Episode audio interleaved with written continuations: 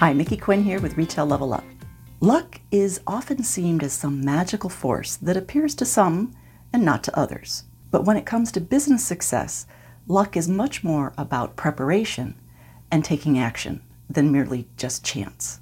In business, luck is the byproduct of the work that's done behind the scenes, the planning, the preparation, and the taking of action to take advantage of opportunities when they arise. Preparation is the key to success in business.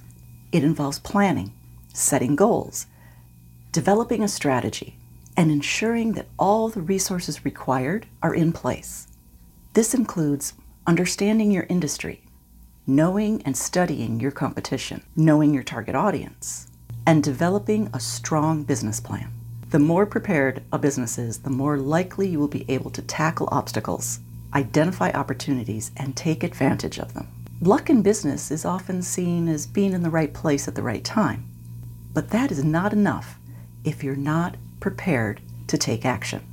We've all heard the saying, hope is not a strategy. Well, neither is relying on luck.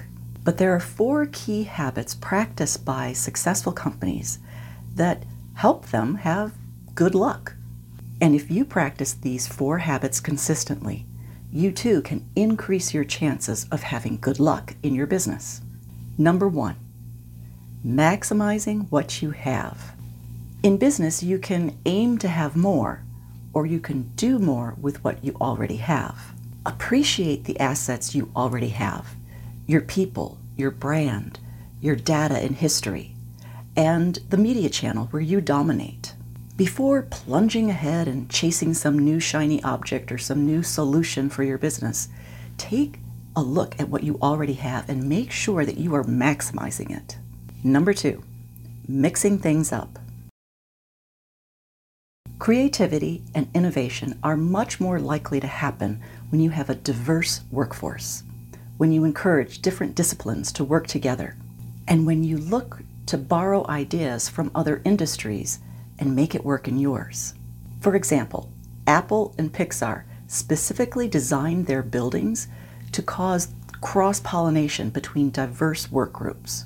They knew that different ideas would spark innovation and creativity. Sprinkles Bakery borrowed an idea from Banks and used that as the innovation for their very creative cupcake ATMs. Strokes of genius and off the wall ideas are not going to be found buried in a textbook. They are found through creativity and asking questions and brainstorming and working with diverse groups of people. Number three, turning misfortune into good fortune. Most brands suffer misfortune at some point in time.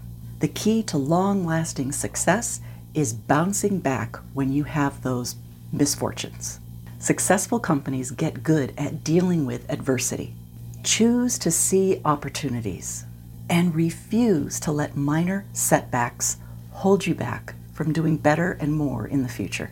Use each failure and misstep as an opportunity to learn and grow and do better going forward.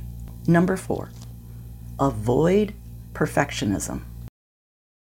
You can spend countless hours getting that last 10% until you reach perfection. Or you can pull the trigger, launch, and get it out there and see what works and what doesn't and correct it going forward. The quote by Salvador Dali applies here so well Have no fear of perfection, you'll never reach it. Getting sales and a following is way better than being stuck in development. Launch and then learn don't get hung up in the tweaking and the, oh, just this one more little thing that we need to do before it's ready. Done is better than perfect. So, in summary, you can be lucky by chance or lucky by design. The most successful companies consistently make the most of their assets. They are open to being inspired by other industries.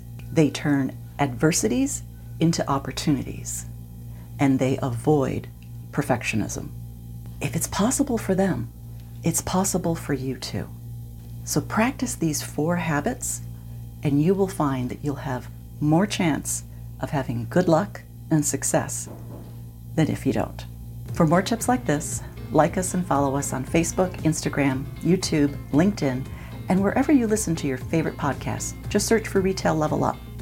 Be sure to visit our website, retaillevelup.com, and sign up to get our newsletters. We send Monday Motivation and Top Tip Tuesday because we all can use a little extra motivation right now, and we can certainly use some top tips.